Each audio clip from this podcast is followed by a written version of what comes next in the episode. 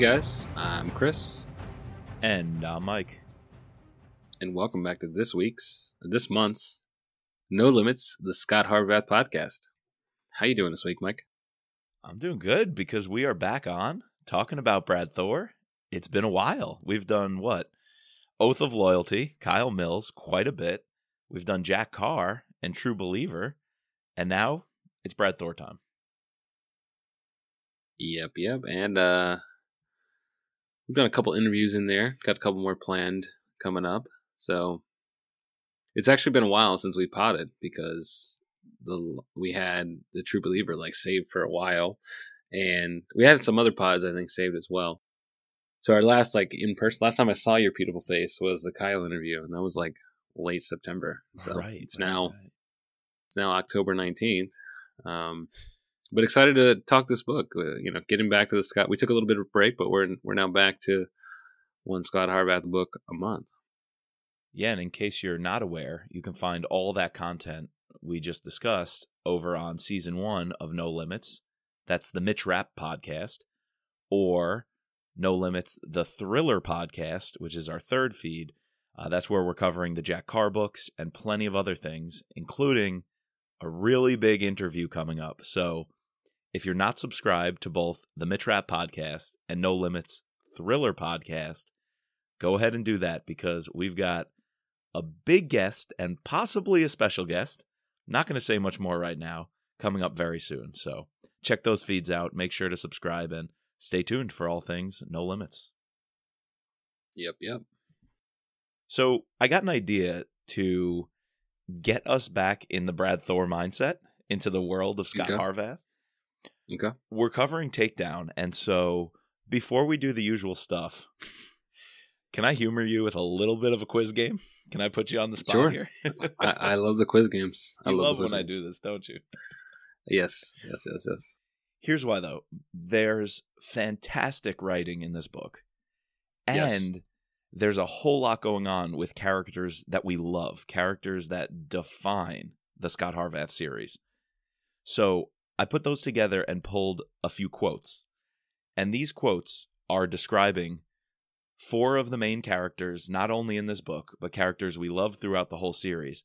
And I wanted to see if you can fill in the blank.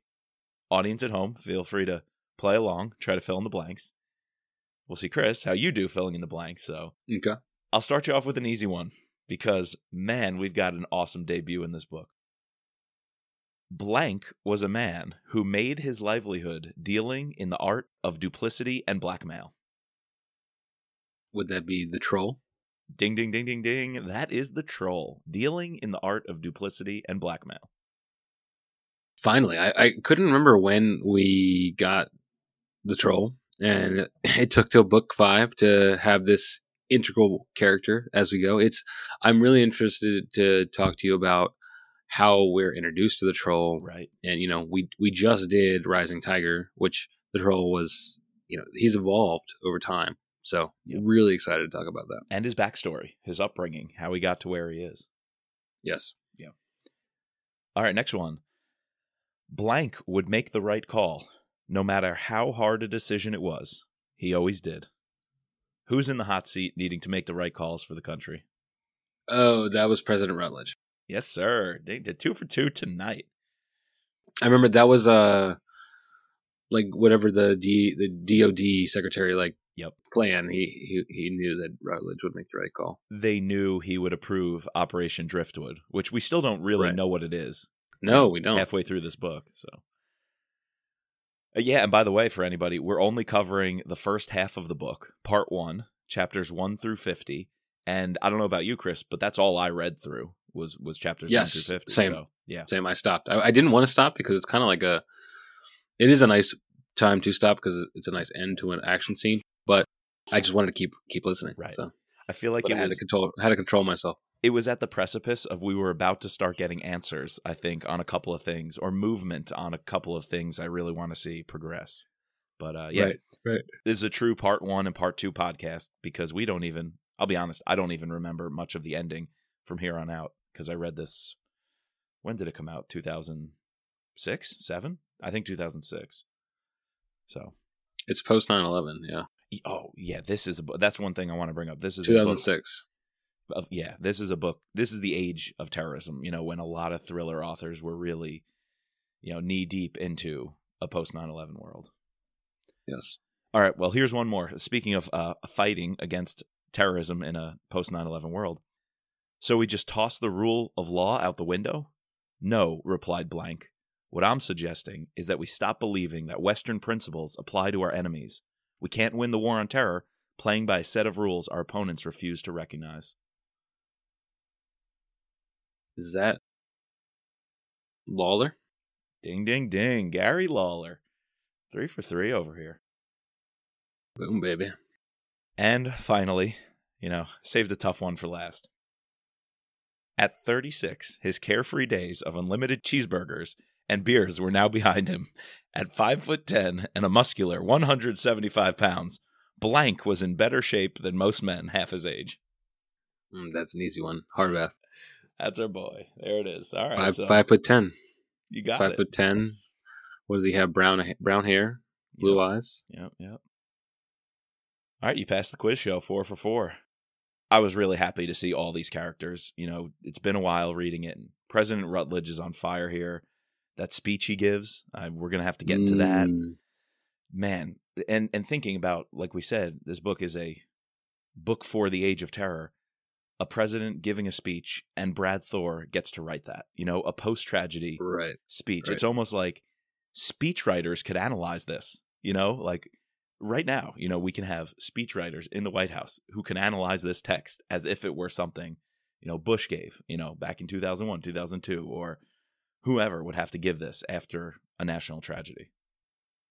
Yeah, and I think that this book, unlike any of the previous Brad Thor books, is his biggest answer to 9/11 or like um treatise Response. or 9/11 like like response to 9/11. Not only is it blatantly talked about in in this novel, but also, you know, obviously it takes place in Manhattan and references the attacks and how, you know, we should have learned from like all in the attack that happens in this book, he's able to reference all the mistakes that were that were uh, taking place on that that horrible day, and it's sort of like a reflection, while also, I feel like he's trying to turn the page a little bit. Mm. You know, like both both to reflect back on it, turn the page on it, and address. Obviously, we're in we're in the heart of Brad's you know fundamental in Islam. You know, I don't want to call it vendetta. You know, like it's it's in the core of his ideology, the core of his books, right. um, His early and, books. and this his early books, and then this this is I feel like is his biggest response to 9/11. You make me think, I wonder if it's cathartic almost for him getting this book out of the way.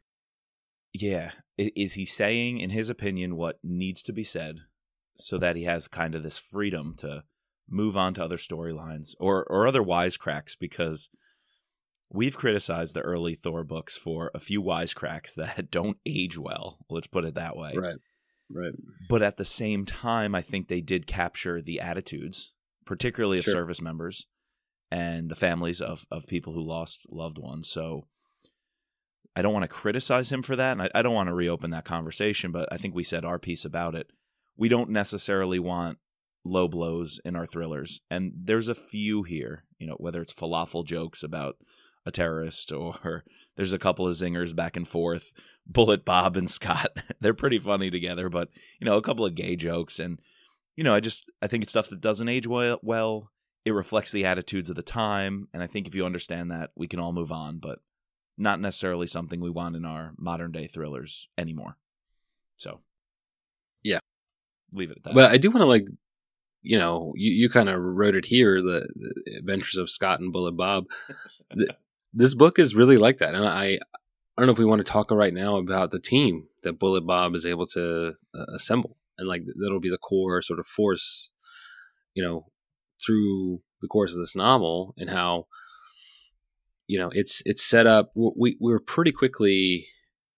There's a there's a couple chapters, and then boom, we're in New York pretty much right. for the majority of the beginning of this novel, and probably the, you know till the end. I think I remember that. So Right, because I was actually shocked in the first 10 chapters or so how many notes I was taking for the Traveling Heavy Scot Harvath travel guide. It's like, wait, I thought this book was attacks in New York, yet the opening scene is right. He gets it out of the way like Right. very very quickly. Right. We go from Marrakesh. we start off in Marrakesh, and then we go to Somalia, and then the troll is in like Upper Scotland, the right? Highlands, yep. Montreal. then Scot's they pick yeah, up the Scot's in. Montreal. Yep. they bring him through upstate New York. They're traveling downstate. It's like I think the president's in Wisconsin before he's shuttled When he back goes to to the DC. White House. Yeah. Like, But- man, that's a lot of places all in a very short amount of chapters that almost kind of have nothing to do with the rest of the book because they're just setting the stage. Right. And then immediately we're just we're in in New York City. Yeah. And I, I wanted to ask you about this. I, I what did you think? Normally Scot is very good at or Scot. Normally Brad is very good at like capturing the essence of describing you know the the cities and you know like one of the things we loved from whether it be Lions or whether it be you know Germany in State of the Union I I felt like New York City was kind of lacking. I, I don't know. May- Maybe it's just like not not that important, like to the to the to the whole story. So like it just it's it's sort of an afterthought, or like everyone knows what New York City is. So Yeah. what do you think about that? I if you didn't bring You're up- you're a New Yorker, so oh, oh, I was gonna say if you didn't bring it up, I was going to. That, yeah, I'm a New Yorker, and I spent plenty of time in Manhattan and driving Manhattan, and so uh, what boggles my mind first and foremost, the amount of free movement where they're driving around the city, or emergency vehicles are getting through, or these SUVs are moving around, dude. On a good day, you're not going anywhere fast in a vehicle and this is definitely not a good day in manhattan. Like one lane on one bridge or tunnel closes down and you've got gridlock for miles and all of a sudden every bridge and tunnel explodes and like we're kind of just going about our day. So i mm, yeah i don't think i was transported there. And besides the devastation the, the attacks I also just didn't get the textures, the sights and sounds and smell of the city. I I want a, a pretzel vendor just randomly on the side of the Mm. street. I you know, I want a hot dog, you know, or or just a bagel shop or just something that they either make an appearance in or that describes the the landscape of Manhattan. I I mean, you can insert any city here. This could be an attack on Chicago and the writing doesn't change all that much. You know, right. I uh, yeah, I'm a little disappointed in that. I think that's the best way to put it is you write a scene in Manhattan that's clearly got a post 9/11 vibe. The city should be on edge and is it cool when the bridge blows up and you know the Secret Service motorcade with Goldilocks is involved and they got to move her and rush her and all this stuff? Yeah, the action is super cool. But you replace it with any bridge in any city and and Manhattan's not just another city. I should feel that way in the text.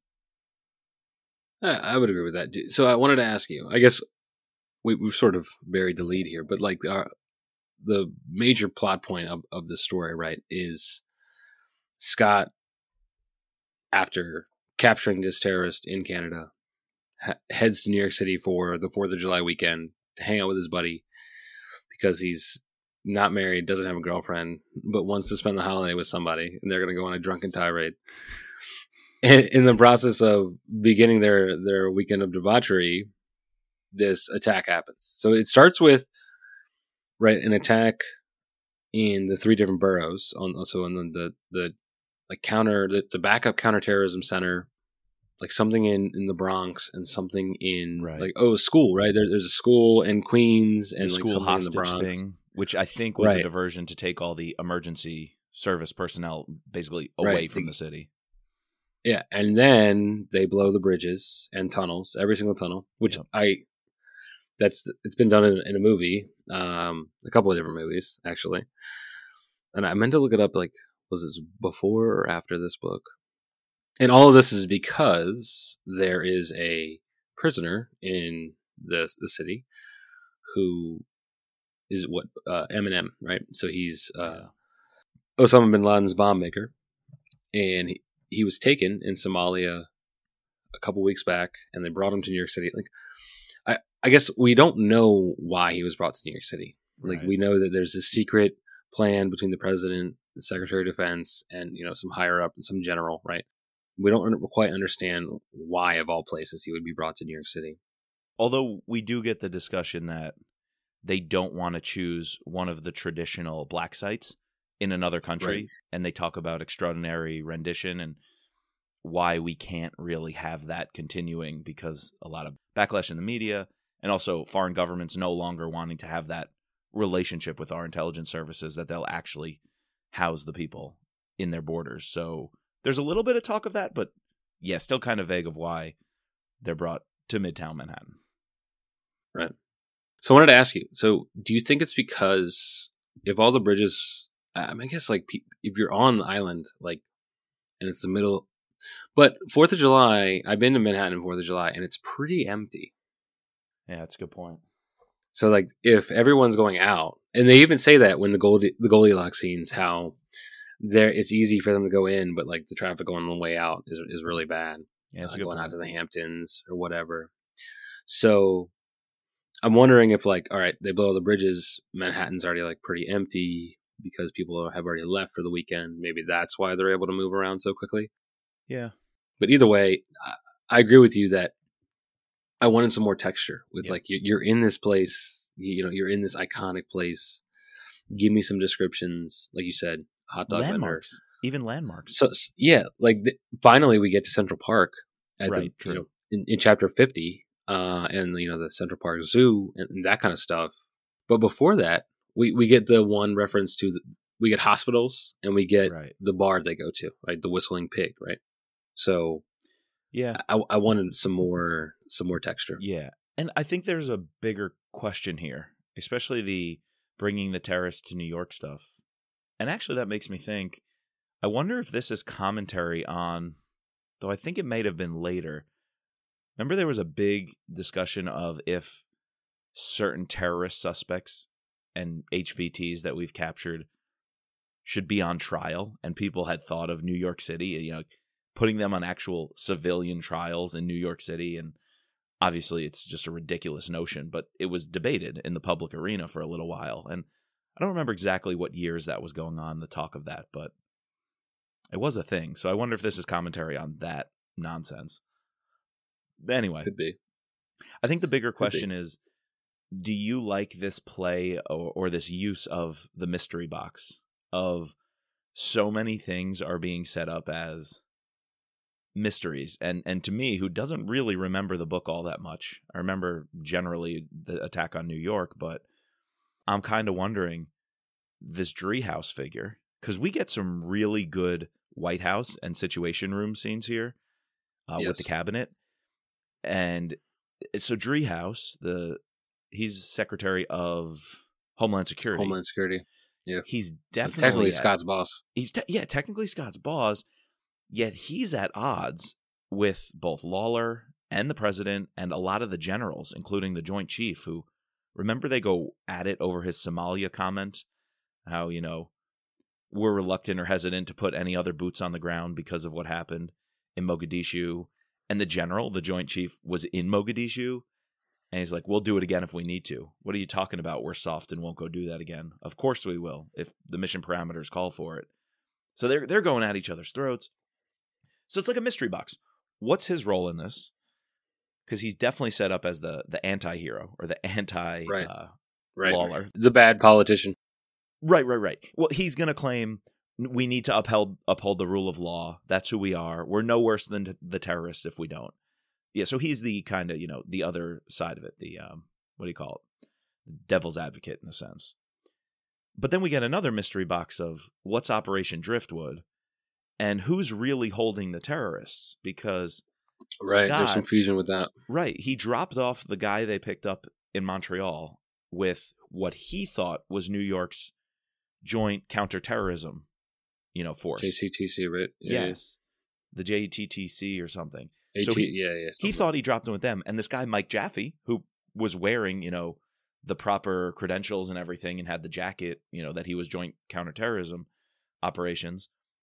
But then turns out there is no Mike Jaffe. So It's really a DIA plan, a Defense Intelligence Agency plan, which is what I think Operation Driftwood was that the president approved.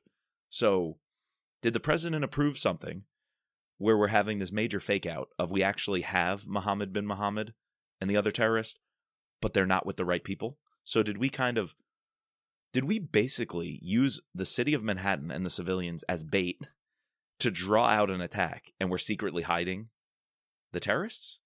And that was approved by the president, mm. which sounds bizarre. And then how and why is the troll hiring Chechen guys to go location by location looking for the terrorist?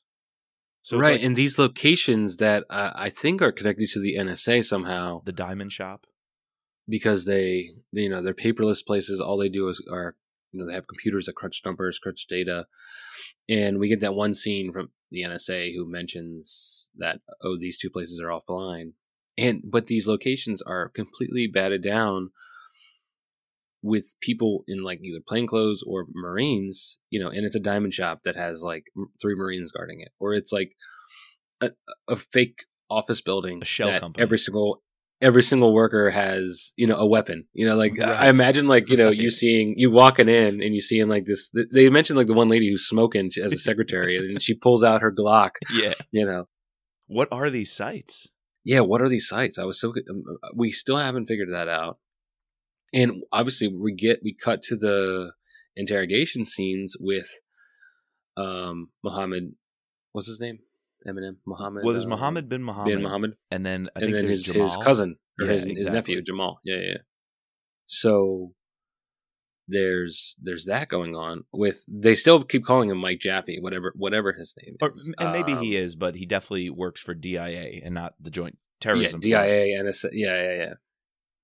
He misled Scot and Gary. I'm just wondering why. What's the what's the reasoning for not letting people in on it? you know it's got to be leading up to some big reveals right because i feel in the dark about it and and actually i was going to have some negative reviews of this first half i had to read it a second time after i just read it i literally had to go back and read it again and then i finally got like who's who and who's who's sketchy but the first time i was just a little confused because too many mysteries were going on all at once right would right. you agree with that yeah, definitely. There's you know, there's the mystery, you know, and Scot Scot's the one trying to figure out all of them, right? And somehow they're all going to connect in the end. Yep. But they're running on loose ends. Like Scot and Gary really have nothing. They're calling each other back and forth like, "We have nothing else, so look into this thing." And then, you know, Lawler puts pressure on the FBI. Oh, here's another angle, dude. Martin Source, director Source of the FBI. Right. And he's he's involved with it somehow too, right? He has his guys lie to Gary Lawler and try to cover up whatever's going on with DIA, the Defense Intelligence. Right. Right. Like so the FBI is in this and it goes to the top. We know Driehaus is being set up as this Homeland Security director who actually maybe doesn't agree with the president's methods on Homeland Security. Who's the bad who's the big bad here? And secretly the troll running these chechen hit teams which are causing the destruction. What is going well, on? well in in in concert with abdul ali right who ali once right. is is the assassin hired by al qaeda to right. to get back muhammad bin muhammad yeah the troll's just now, essentially the contractor there's another aspect to this there's another mystery box because the troll has one of the chechens on his side secretly like pumping him data from the site. So like yes. And it's like why does he want this data? Because we we don't know, quite know what this data is. So there's there's a lot of mysteries being set up that hopefully will get fully explained by the end of the novel. Yeah, I think they have to. I I got halfway through the book and I was wondering if I wanted a little bit I wanted a peek behind the curtain a little more at what's going on. I think the clues are there. Like when I read it that second time, I picked up on a lot more of them, but it's a rather complex book. And we've noticed on the last few thrillers we read, particularly new releases, they don't have that complexity. And no, they don't. I, I miss actually, this complexity. I was talking I with an industry insider, and he definitely said the trend is shorter books, less words, more editing getting cut on you know and left on the cutting room floor and i i kind of i see that as a negative i i know the publishing industries want shorter want to sell to shorter attention spans and a younger audience and it's all about moving books and the bottom line but unfortunately a few new releases including rising tiger in the brad thor series it didn't have the meat the complexity and and the detail I wanted. So reading these earlier books, I'm enjoying that. They are heavier, meatier, longer. I'm getting a little lost in this one, but I think that's I think the payoff will be there. So I don't know if I like this trend because going back to some of these older books, there's a lot more to chew on in them. You don't just rip yes. through them in a few sittings and go, "Oh, that was a cool story." You have to actually stop and think, "What's going on here?" Very true. Very true. Do you want to talk a little bit about the action? Yeah, there's there's a lot of there's just one more person I want to bring up um because oh, we've sure. kind of done the whole cast of characters, right? And the only other one is a quick phone call Scot has to Kevin McAuliffe mm, at the National like Geospatial yeah, yeah. Agency, Intelligence Agency. He's from uh what book? Is that State of the Union? No, no, no. The last one. He was in the last one. He uh, was in Blowback. I was, Blowback. I was trying to think. Was this the guy he called who was like running marathons or something? who was also yeah, and he gets some the yeah. the the satellite imagery exactly. in the Alps. Exactly. Right, right, right. And here he's tracking down digital phones and seeing what towers digital phones. yeah, yeah. because it seems the terrorists have some sort of network where one central authority, the head terrorist, if you will, can monitor, control, and there's a pager right of where the different cell towers are with the different teams, so they can coordinate. And and Scot even says, "Oh, I know you why you have those watches." They're not detonator watches like I've seen throughout the Middle East. They're coordination watches, so the attack can happen at the same time. So, right. I wanted to mention the techie end of things because of one one minor gripe here that I'm curious if you picked up on as well. He sounded an awful lot like Marcus, Marcus Dumond, calling a really? tech guy in, yeah, just to, to do the tech and give you answers. You know, you need answers, call Marcus. And George Guidall reading this book, uh, I hate to say it, it was a bit of a turnoff. I, I just when we read Scot Harvath books narrated by George Guidall, I'm just like, oh, call Marcus, or I'm thinking like, bring in Scott Coleman, and unfortunately, it's getting me confused. And then all of that came to a head when Kevin McAuliffe, though I'm sounded like of, Marcus. No, I'm thinking of him as Marcus, but no, not at all. He sounds exactly like Scott Coleman. Ah, exactly. Uh, yes. And I was so thrown off because I'm like, wait a minute, that's Scott Coleman. And I was like, oh no. And in my mind, I just couldn't reconcile it. So, one of the few times I'm going to say it might be a negative on my score that I'm listening to this book read by George Guidall. Yeah, I want to know when we get Armand Schultz because he, he takes over and, and, and reads all of them. So have has he done any of them yet in the in the ones we've reread, like the first five? I I don't think so. No. So George has done a couple of them. Oh no, he might have did lines. He might have did lines. Let me pull it up. Oh, while we're on it, one other problem with the audio narration. I don't know how I felt about the troll. Oh, and then the troll's voice, because yeah. So Armand Schultz gets Troll's voice Perfect. perfectly. Perfect. Um, yeah, the that was that that really took me out of it. I don't know if George's troll voice is uh is doing it for me. So tweet at us if you disagree that you really enjoyed George's troll. Hashtag George the troll, and uh feel free to disagree with these two clowns over here. Uh, Armand Schultz did uh, Lions. He did Lions. Okay. Yeah. I, I think Lions stands out as my favorite book in the series, and and him reading it might be a big part of that. You know, so. Armand Schultz also did Path of the Assassin, so he okay. did those two. Okay. And then it's with State of the Union. It's State of the Union, Blowback, and Takedown is is George Guidall. Okay. All right. Well, yeah, I think you're right to move on to the action. That is really the the who's who cast of characters I wanted to uh, set the stage with, lay the framework. Yeah, so we we get quite a bit of action. I mean, not only to start out with the attacks, um, there's some really cool like scenes with Goldilocks and the Secret Service where she, you know, obviously the, the initial scene when we, the, at first again a, a mystery. We we're reading the chapter and he makes it seem like it's it's the, they're these parents, Right. you know, driving their kids in for you know a mm-hmm. night. And there's one this one little line that when I read it the first time, I was like, oh, that's a weird line. Like it's like Martha and and Tim, Tim and J- Marcy. what- and Tim, Tim and Marcy were used to being ignored, and I was like, "Well, that's awful. These kids are awful." Like, and they're but going. now it makes sense. You're driving them to go clubbing, and they're that rude to you. Yeah, you're driving them to go shopping on like Fifth Avenue, and then Fucking to go clubbing. Yeah, um, I was like, "Who the fuck are these these kids?" Like, uh, but then it made sense. Like, obviously, they're their you know protective detail. It was pretty gruesome that he has like, uh, Brad has her two friends get like severely impaled Oh yeah.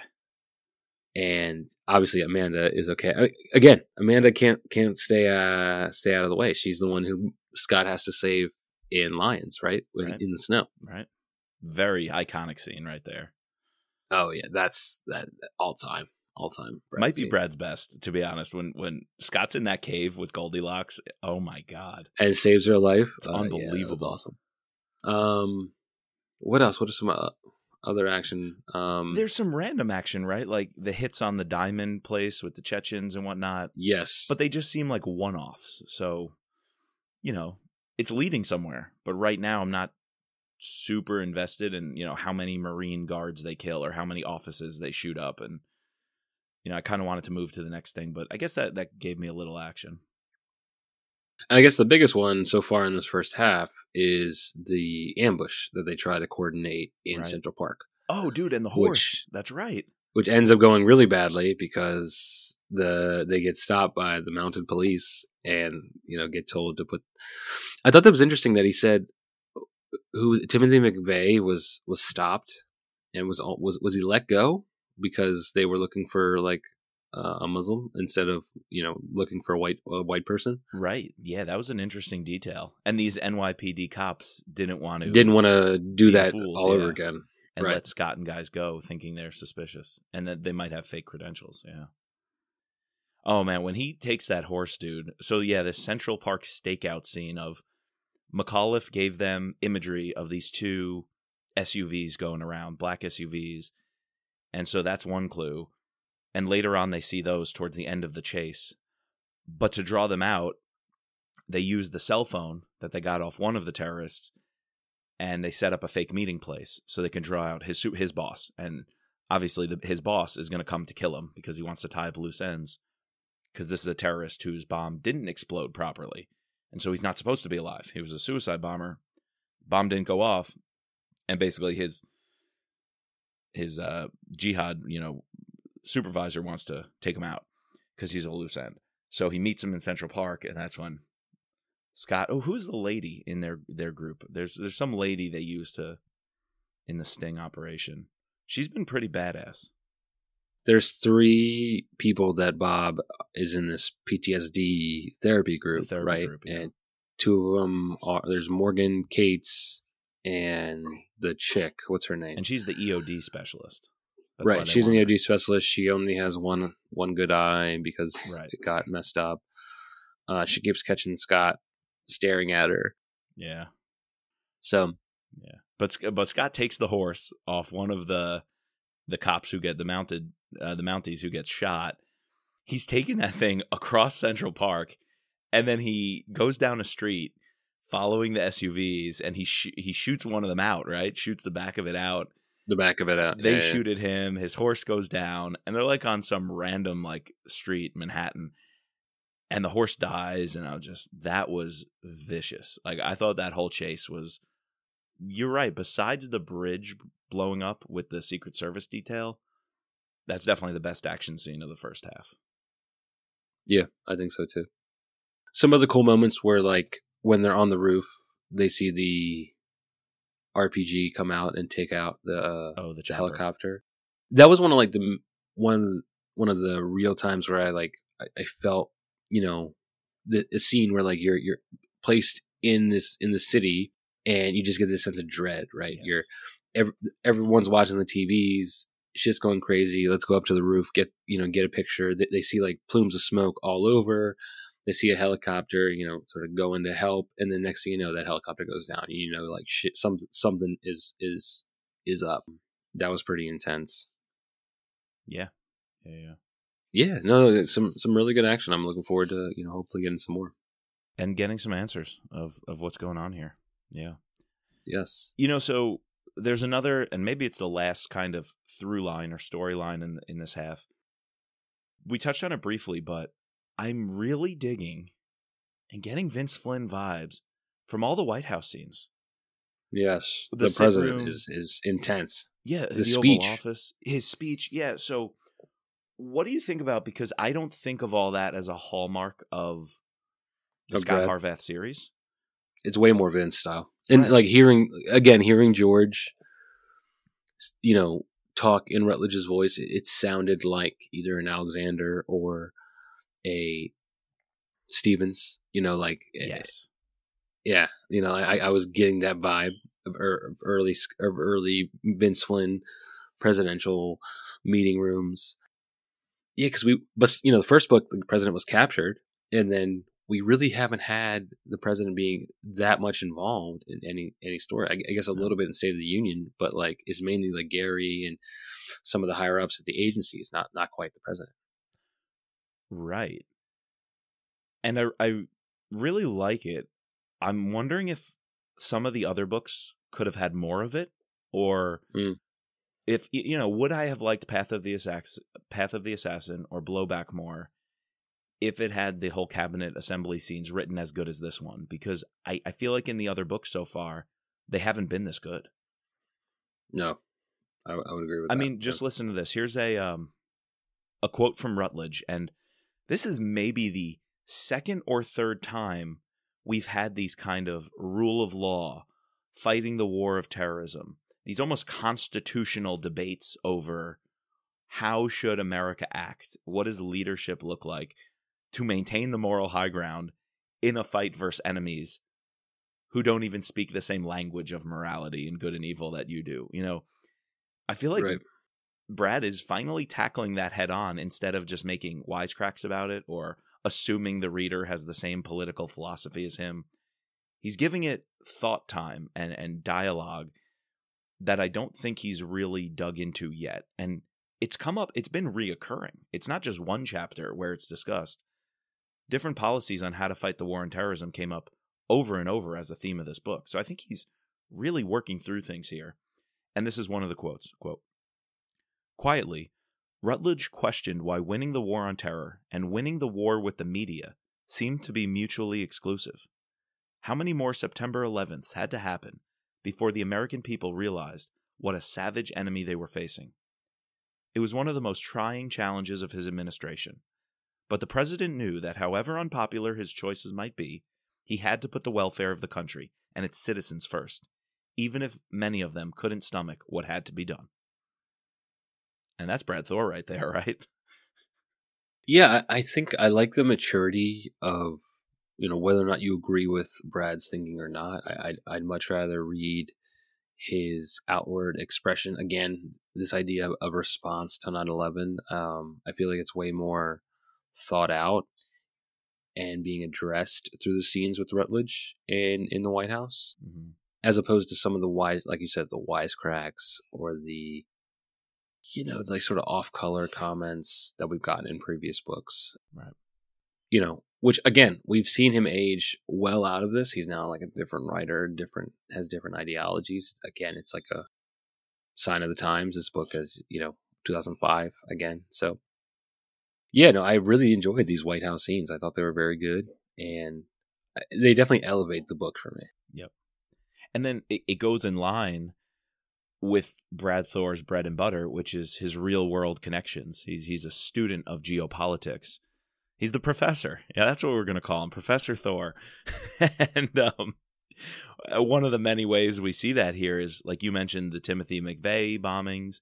He's highlighting that to inform the choices characters are making here. And another time that happens is the discussion with, I believe it's Bullet Bob and Scot about crossing the border from Canada and how that really is a hotspot for terrorist activity and criminal activity coming into the US, but everyone's focused on and screaming about the southern border or the ports, you know, and worried about things coming in that way.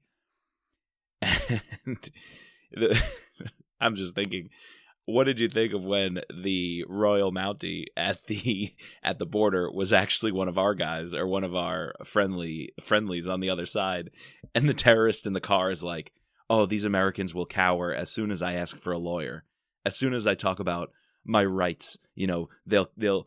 They'll play into my hands because they'll have to let me go because I know how America works. And then they pull up and they secretly put a plant on the border who's just going to let them stroll through. I thought that was brilliant. There's some interesting ideas that Brad has, and I never understood why people were so hell bent on like building this wall when just having a physical wall, like they've run the numbers and like how much it actually prevents people from getting across is, you know, it can be minuscule compared to how people, you know, illegally traffic either through the sea, through the air, and again coming from the north or coming from other countries, you know. So Right, right, right, right. you know it's canada people are safe i also like the the comment on montreal and this idea of how you know if you really if you want to go to europe you can just travel like you know what it's like 40 miles from from the new york border montreal is like at the very top so And very European, very French, you know, in its architecture and, and whatnot. So, yeah.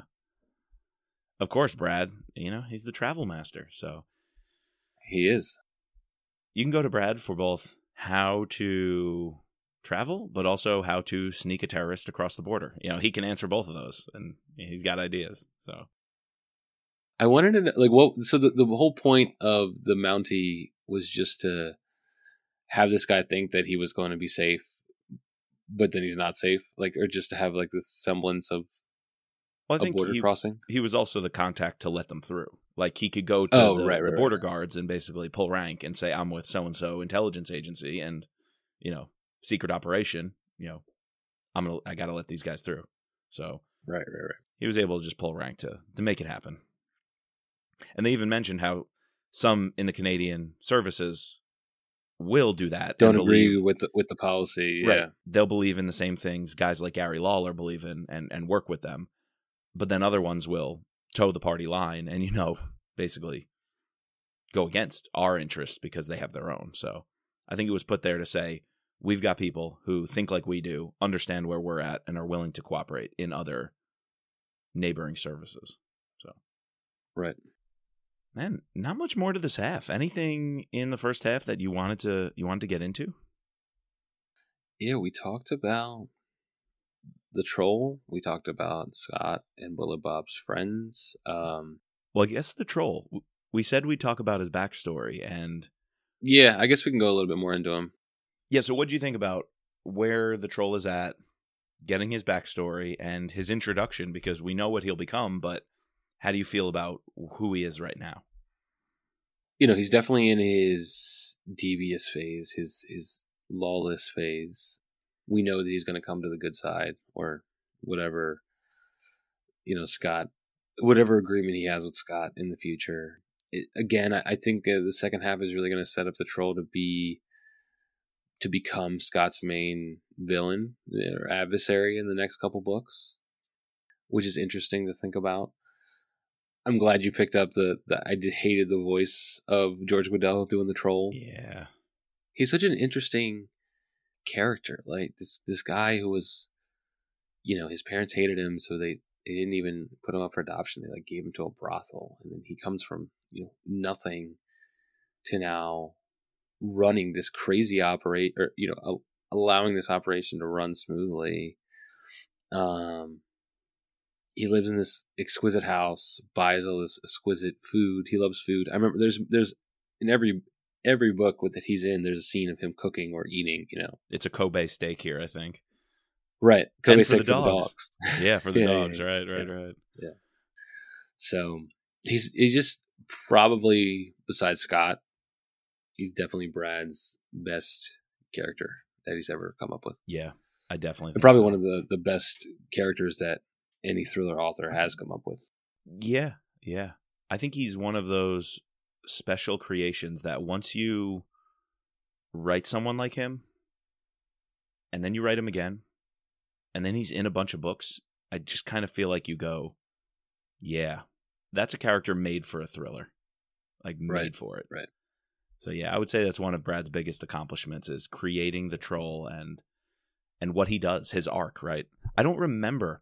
I'm trying to think. Like obviously here he's, you said in his dirty phase, he's uh, an intelligence whiz with tons of tools and contacts at his disposal, and he'll he'll basically take the contract from the highest bidder. So that's a dark phase the troll is in and stays in for a while. I don't remember his turn. I, I for the life of me, I just thinking later in the series, I'm gonna be very excited to watch him be brought in. I can't nail down a moment or a book where I specifically remember. There is something big, right? There's got to be, or is it more of a slow, slow uh, I think turning? it's I think it's something big, and and and uh, I think it doesn't happen until Scot, until Brad, uh, no, until Scot is at the Carlton Group. right because then you have the old man so, as well. the old man. So, yeah, I'm intrigued to see when you know when he he shows up. You know, obviously not in this book, but in the next couple books. Yep. There's a lot we have to get to with with this series. Um, I'm excited. W- would you say though, both getting the troll and everything we've talked about with these mystery boxes and the characters we've come to love, this is like a a rejuvenation for the series or a regenerator of. I was kind of losing interest with Blowback, uh, the Path of the Assassin. You know, book number two. We talked about how hard that is. A second book. I I haven't yet had the buy-in to the Scot Harvath series that, gosh, think about it that transfer gives you, that uh, separation of power gives you, and we just go one after the other, and and Mitch Rapp just steamrolls you. You like you're in it.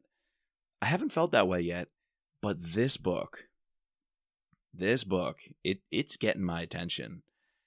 Do you feel that this one is about to usher in a new wave of the series? Like I feel like the first 5 books are what they are.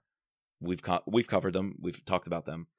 I feel like here a page is being turned or a wave is coming of this book is ushering in the next phase of who Brad Thor is as an author and and what's in store. I I think so, but also Brad, unlike Vince, is willing to just try crazy ass things in his novels from year to year.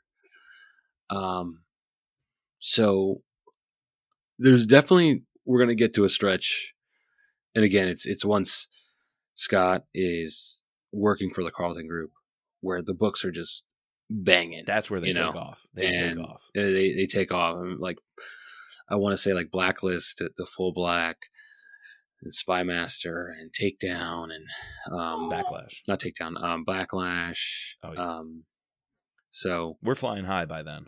We're we're we're flying high by then. But yeah, I, I think that, you know I'm I'm really liking this one. Again, there's there's some things that I I can critique with it. Way better than Blowback. It's definitely better than Path of the Assassin. I don't know if it's better than State of the Union. It's definitely not better than Lions. State of the Union was good. We did enjoy it. The Russia plot, the Germany scenes. It's about even with Rising Tiger for me. Uh, sort of like just in the middle. Okay. I liked Rising Tiger, Same, same, same. But it's also hard to compare. Like, like it's really stark. Like reading these early ones and then reading, you know, like Rising Tiger. You might think it's two different people, to be honest with you. Like, you read Yeah. all these, the first five books, and you could tell they're a similar author. Like Path of the Assassin, State of the Union, Blowback Takedown. It's like very, very kind of similar in, in tone or even in pacing and construction, how the plot's constructed. However, uh, Rising Tiger, Near Dark, all the recent ones, you wouldn't even think, you know, it, it would be the same author as, as someone who wrote something like this book. So definitely going right. to see those changes. W- one other thing you said made me think of, not to always be comparing it to Mitch Rapp and the Mitch Rapp series, and Kyle said this, reads like one long story arc. It's almost one long biography of Mitch, Mitch and Irene. Right. That's definitely not true, I feel, of the Scot Harvath series. I'm not getting a picture of his life and, and the timeline of his life through these books. I'm just getting different separate adventure stories, which are all really, really cool and really, really fun. And you're right. The series doesn't take off until it has the through lines, and the troll is part of that. The Carlton group's a big part of that. Scot settling down with some ladies is a part of that. I wonder if the Meg Cassidy or what's whatever her name is, um, in Lions of Lucerne, Laura. Oh yeah, yeah and yeah, and then Meg Cassidy. Right, we need to get to Lara, yeah. and and now we need to get to Sonia, and I feel like the books have more of that connective tissue once those platforms are established. So very different so far in how I have to approach this series to what we've done on the Mitch Rapp Pod. So just me processing here. Just I'll get out of the funk. And I'm not going to draw conclusions on this book until part 2 next week because these mystery boxes that are are laid for us, the traps that have been set, I think I'm falling into them hook, line, and sinker. And I think the end of this book with the reveals is just going to blow me out of the water. So I'm going to reserve judgment on this book. See until I finish it next week, and you guys will get to hear, you know, the raw, raw cut, hot takes of our scores, our analysis, and how this book stacks up. I'm not going to rank it yet until we, we get to the very end next week. All right, sounds good. All right, we need to thank our patrons, including our special operator Sherry F, our special agents Daryl, Kevin, George, Matt, Dawn, Dennis, Peggy, Catherine, Ray, Bridget, Jeff, and Mark. Please subscribe, rate, and review using your favorite podcasting platform. You can find us online at thrillerpod.com or on Twitter and Instagram at thrillerpodcast. And as always, Let's Scot be Scot. Let Scot be Scot. There you go. And as always, let Scot be Scot.